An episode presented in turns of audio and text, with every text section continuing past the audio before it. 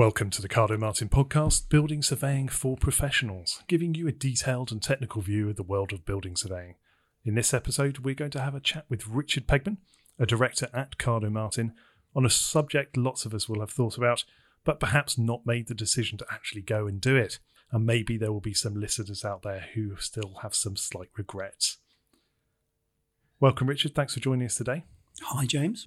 Before we start, I know we've done the quick fire round during your A to Z of building surveying podcast, but I think it would be useful to give everyone a quick intro on who you are and what you do. Yeah, sure. I'm director of uh, Cardoe Martin, uh, building surveying practice, um, and I undertake all all aspects of, of building surveying, basically. So everything from building surveys um, to party wall professional services and contract administration work. Thank you very much. So join us now for a journey through time and materials as we reveal surveying abroad. Right, Richard. So uh, I, have been looking forward to this one. This is going to be something close to my heart: travel and experience and, and working abroad. Tell us a little bit about where did you work abroad and for how long were you there? I I worked in the Bahamas for several months back in 2011.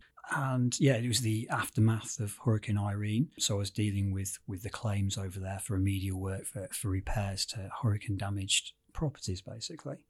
Uh, so I was dealing with a wide range of, of different properties, everything from a, a marine to a, a hotel, um, a docks, where the piers had, had been um, had washed away, basically, um, to, to, mansion houses um, and uh, some of the high end uh, hotel developments out there. Tell us about how did you come to work there? Then it seems quite an interesting place to have turned up just out of the blue. Yeah, well, I was very lucky to be um, to be put forward for it basically by my manager at the time. I was working for an American company, and they'd sent a, a, request across for for names to be put forward for. I think there was ten people. They needed to go out um, to the Bahamas uh, to to act as as loss adjusters. So I had a phone call from my manager and he said, Are you interested in this? Can I put you forward? And about 0.1 milliseconds later, I answered yes. and um, and he did. And I was, yeah, I was lucky enough to be offered the opportunity.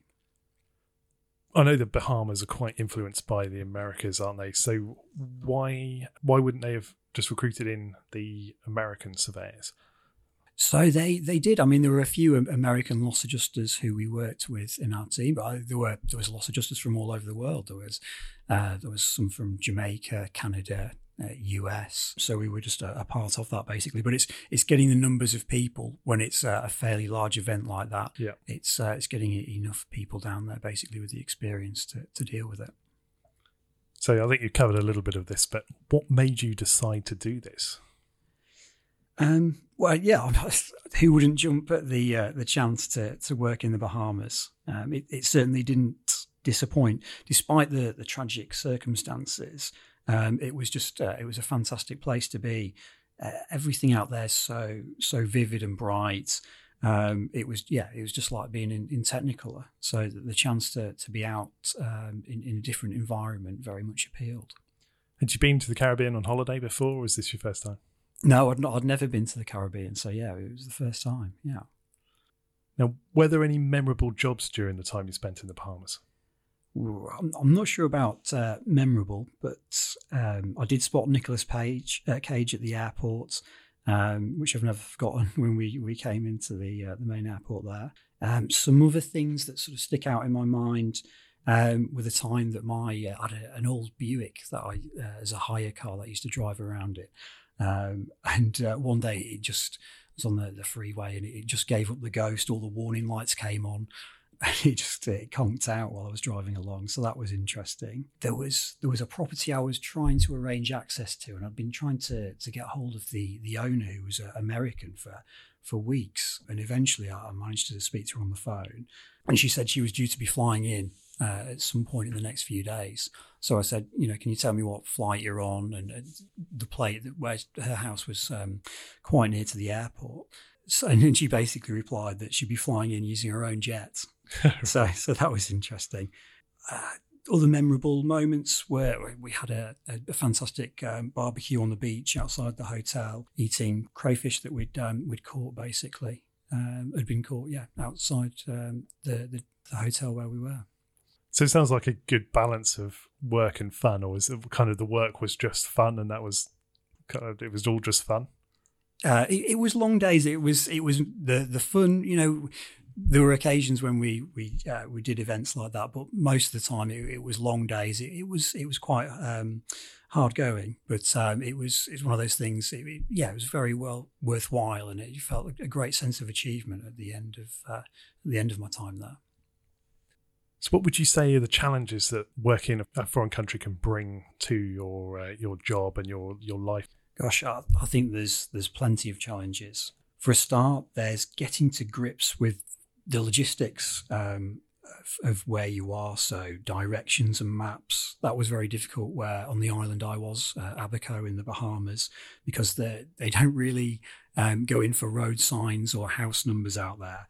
So even finding your way around without sat nav um, or or any decent maps was was very difficult. I remember, you know, people would give directions like it's the it's the octagonal house on the right hand side of the key, and you'd uh, you'd be needing to sort of uh, go back to basics and, to try and find your way around.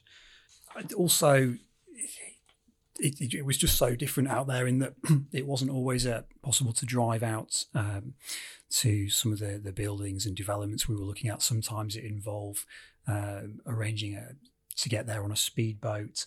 It's also quite challenging having to work out how to survey properties when you're used to being able to refer to, to, to maps and to be able to get the train or bus. Obviously, I was relying on a hire car out there, um, and they drive on the right in the Bahamas, which is uh, which is one thing. But the cars have the steering wheel on the left, so it, it takes a bit of getting used to, a bit like patting your head and, and putting your turning your hand on your stomach. So think about kind of a legislation side of things. Did you have to retrain to get this this gig, or are there any extra local exams to learn about, or regulations or law that would be more applicable in the Caribbean than there would be in the UK?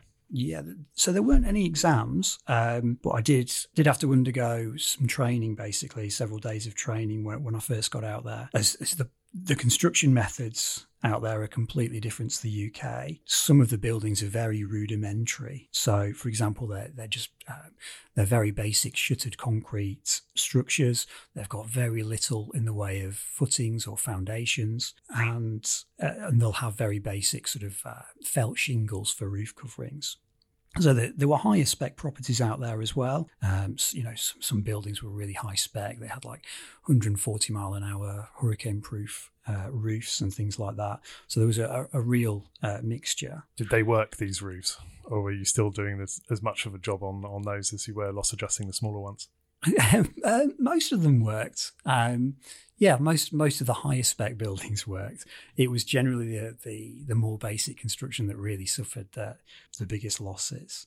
Yeah, and everything, the whole construction industry operates completely differently out there. Nearly every single material that's that's used in the construction of those buildings has come down on a boat from America. So the, the construction costs are, are massively high um, even for what you'd consider over here really basic construction. The, the costs can be eye watering. And, and sort of understanding that quite early on was was important for accurately pricing things up.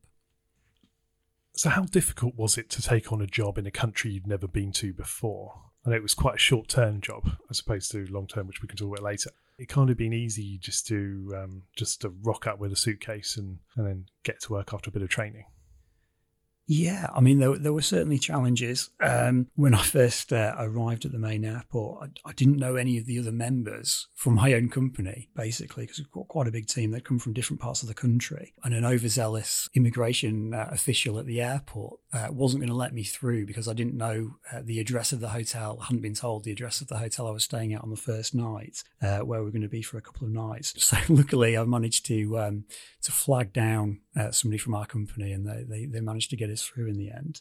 Didn't have to spend a night at the airport.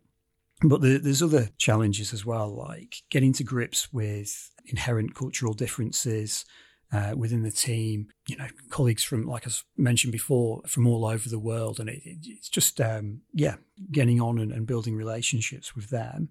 Um, we had to build an office from scratch and and figure out how to divide the, the work up by the team to, to deal by things uh, by priority, basically.